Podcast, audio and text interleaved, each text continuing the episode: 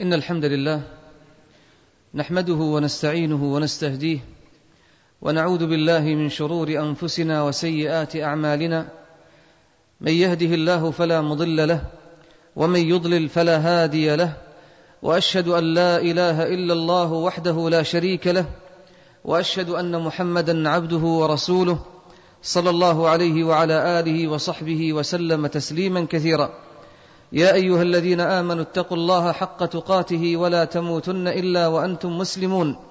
يا أيها الناس اتقوا ربكم الذي خلقكم من نفس واحدة وخلق منها زوجها وبث منهما رجالا كثيرا ونساء واتقوا الله الذي تساءلون به والأرحام. إن الله كان عليكم رقيبا. يا أيها الذين آمنوا اتقوا الله وقولوا قولا سديدا يصلح لكم أعمالكم. ويغفر لكم ذنوبكم ومن يطع الله ورسوله فقد فاز فوزا عظيما. أما بعد فإن خير الحديث كتاب الله وخير الهدي هدي محمد صلى الله عليه وسلم وشر الأمور محدثاتها وكل بدعة ضلالة. أيها الإخوة المسلمون يوم العاشر من شهر الله المحرم يوم عزيز في قلوب المسلمين. لما فيه من الفضل والأجر. فهو يوم من صامه محتسبا مخلصا كفر الله عنه ذنوب عام مضى. وهو يوم من أيام الشهر الحرام الذي حرم الله فيه القتال والاعتداء. وهو يوم نجى الله فيه موسى عليه السلام من فرعون وجنده. وهو يوم حث النبي صلى الله عليه وسلم المسلمين على مخالفة اليهود والنصارى بصوم يوم قبله أو يوم بعده. فالمسلمون يعظمون هذا اليوم لتعظيم رسول الله صلى الله عليه وسلم له. أيها الإخوة لقد جعل الله جل جلاله فاتحة العام شهرا مباركا. تشرع فيه الطاعة والعبادة وكأنه يعلم عباده أن يستفتحوا كل أمر بطاعته وتقواه. وختم العام أيضا بشهر فيه طاعة وعبادة وهو شهر ذي الحجة. عن أبي هريرة رضي الله عنه قال قال رسول الله صلى الله عليه وسلم أفضل الصيام بعد رمضان شهر الله المحرم وأفضل الصلاة بعد الفريضة صلاة الليل. رواه مسلم. فهذا الحديث صريح الدلالة على تفضيل الصوم في هذا الشهر المحرم غير أن النبي صلى الله عليه وسلم كان يصوم من شعبان أكثر مما يصوم في شهر الله المحرم. وهنا إشكال رد عنه العلماء بأجوبة عديدة. من هذه الأجوبة أنه عليه الصلاة والسلام لم يعلم بفضل هذا اليوم يوم العاشر إلا متأخرا. ويشهد لذلك قوله صلى الله عليه وسلم لئن بقيت إلى قابل لأصومن التاسع لكنه عليه الصلاة والسلام توفي قبل أن يدرك العام القابل. ومن الأجوبة كذلك أنه صلى الله عليه وسلم كانت تعرض له في محرم الأسفار والأشغال كما ذكر ذلك النووي رحمه الله. ومن الأجوبة أيضا أن المقصود بفضل الصيام في شهر الله المحرم أي الفضل المطلق. فأفضل الصيام المطلق صيام المحرم. وأما صوم شعبان فهو متصل برمضان فهو منه كالراتبة للفريضة وكذلك شوال. ومعلوم أن الرواتب أعظم قدرا من النافلة المطلقة. كما ذكر ذلك ابن رجب الحنبلي رحمه الله.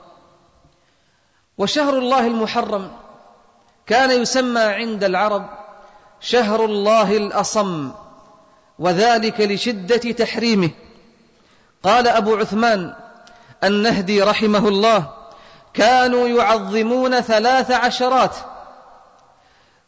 العشر الأخير من رمضان والعشر الأول من ذي الحجة والعشر الأول من شهر الله المحرم. ومما اختص الله به شهر الله شهر الله الحرام المحرم يوم العاشر الذي يسمى عاشوراء. قال القرطبي رحمه الله عاشوراء معدول عن عاشرة للمبالغة والتعظيم. وهذا اليوم يوم مبارك معظم منذ القدم. فاليهود أتباع موسى عليه السلام كانوا يعظمون يوم عاشوراء ويصومونه ويتخذونه عيدا لهم ويلبسون فيه نساءهم الحلي وفاخر اللباس. وذلك لأنه يوم نجى الله فيه موسى وقومه من فرعون. عن ابن عباس رضي الله عنهما قال قدم النبي صلى الله عليه وسلم المدينة فرأى اليهود تصوم يوم عاشوراء. فقال ما هذا؟ قال هذا قالوا هذا يوم صالح. نجى الله فيه بني إسرائيل من عدوهم فصامه موسى. رواه البخاري. وكذلك النصارى كان لهم حظ من تعظيم هذا اليوم. والظاهر أنهم تبع لليهود.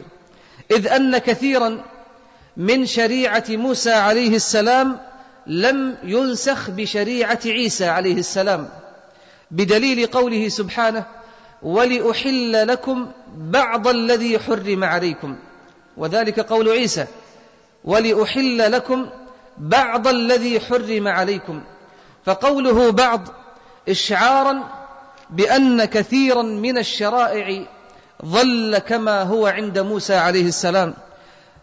قال ابن القيم رحمه الله ولا ريب أن بني إسرائيل هم أولو العلم الأول والكتاب الذي قال الله فيه وكتبنا له في الألواح من كل شيء موعظة وتفصيلا لكل شيء.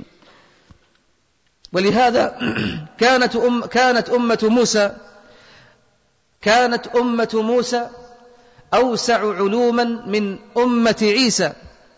ولهذا لا تتم شريعة المسيح إلا بالتوراة وأحكامها فإن المسيح عليه السلام وأمته أيضا محالون في الأحكام عليها أي على التوراة والإنجيل كأنه مكمل لها متمم لمحاسنها والقرآن العظيم جامع لمحاسن الكتابين التوراة والإنجيل. أما قريش فإنها وإن كانت على وثنيتها تعبد الأصنام فقد كانت تصوم يوم العاشر وتعظمه. تقول عائشة رضي الله عنها كانت قريش تصوم عاشوراء في الجاهلية وكان رسول الله صلى الله عليه وسلم يصوم في الجاهلية كان يصومه في الجاهلية رواه مسلم. حين جاء الإسلام وهاجر رسول الله صلى الله عليه وسلم إلى المدينة ورأى اليهود يصومون هذا اليوم فرحا بنجاة موسى قال أنا أحق بموسى منكم. فصامه وأمر بصيامه متفق عليه. وكان ذلك في أول السنة الثانية للهجرة فكان صيامه واجبا. كان صيام يوم عاشوراء واجبا على المسلمين. فلما فرض رمضان فوض الأمر فوض الأمر في صومه فوض الأمر إلى صومه إلى التطوع. تقول عائشة رضي الله عنها فلما قدم رسول الله صلى الله عليه وسلم المدينة صامه وأمر بصيامه.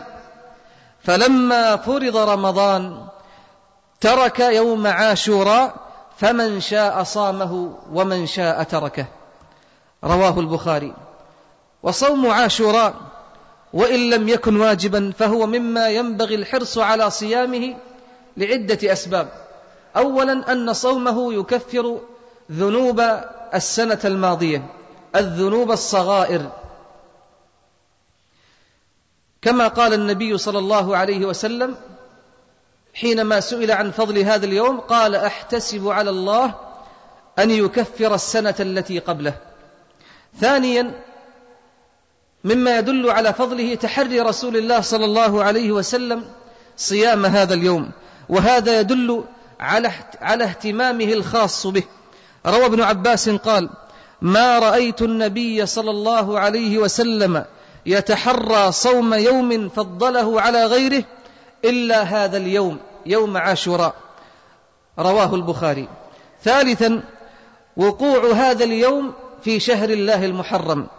رابعا كان الصحابة رضي الله عنهم يصومون فيه صبيانهم تعويدا لهم على الفضل. فعن الربيع بنت معوذ رضي الله عنها قالت أرسل النبي صلى الله عليه وسلم غداة عاشوراء إلى قرى الأنصار. ماذا يقول لهم؟ من أصبح مفطرا فليتم بقية يومه ومن أصبح صائما فليصم.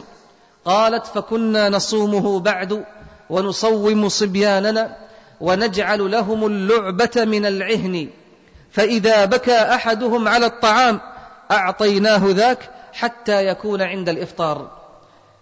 رواه البخاري. وكان بعض السلف يصومون يوم عاشوراء حتى في السفر. فعن ابن عب منهم ابن عباس وأبو إسحاق السبيعي والزهري وكان الزهري يقول رمضان له عدة من أيام أخر وعاشوراء يفوت ونص الإمام أحمد رحمه الله على ان أنه يصام يوم عاشوراء في السفر. وقد ذكر بعض الفقهاء أن صيام عاشوراء على ثلاث مراتب. المرتبة الأولى صوم التاسع والعاشر والحادي عشر والمرتبة الثانية صوم التاسع والعاشر والمرتبة الثالثة صوم العاشر فقط. ولا يكره على الصحيح إفراد اليوم العاشر بالصوم كما قال شيخ الإسلام ابن تيمية رحمه الله. أيها الإخوة لنا في دروس اليوم العاشر عدة وقفات. من أولها أن يتحين المؤمن مواسم الخير فإذا أدرك موسم طاعة فليلزمها وليعمل بها فلعله لا يدركها في غيرها. فرسول الله صلى الله عليه وسلم وهو خير البرية تمنى أن يصوم التاسع من العام القابل. وما أدركها صلى الله عليه وسلم لأن الله قال في حقه إنك ميت وإنهم ميتون. ومن نظر حوله وشاهد بعينه بعض الناس كيف يزهدون في الأجور ويزهدون في الأيام الصالحة لا يصومون يوم عرفة ولا عاشوراء ولا الست من شوال وكأنهم في أمن من نقص الحسنات وحاجتهم لها في يوم يفر المرء من أخيه وأمه وأبيه وصاحبته وبنيه لكل امرئ منهم يومئذ شأن يغنيه. نعم في ذلك اليوم أيها الإخوة يتشبث المسلم في حسناته يهرب من أبيه وأمه ويهرب من أولاده وبناته ويهرب من زوجته لا تراه حتى لا تطلب منه حسنة واحدة. أفيعقل بعد هذا أن يزهد الناس في الحسنات؟ ومن الدروس في قول النبي صلى الله عليه وسلم نحن أحق بموسى منكم. أن هذه الأمة المباركة هي امتداد للأنبياء والصالحين.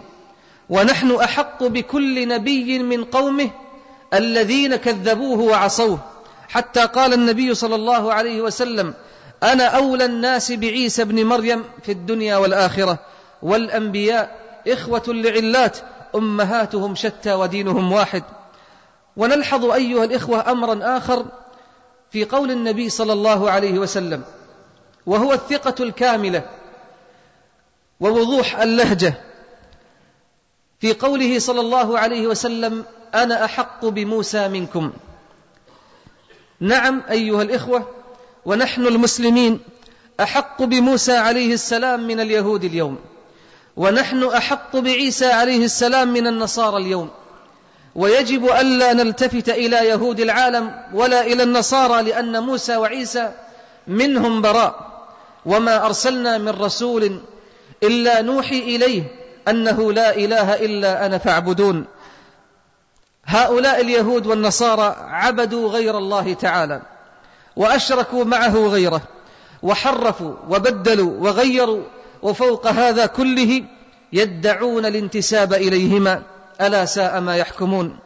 ومن الدروس أن النبي صلى الله عليه وسلم لم يتخذ يوم عاشوراء مأتما ونياحا ولا فرحا ولا صياحا إنما عبر بالشكر صوما وبالانتماء والأحقية بموسى عليه السلام طاعة وما يحدث اليوم من احتفالات ومآت في أصقاع العالم إنما هو من البدع التي يجب إنكارها وهي دخيلة على الإسلام.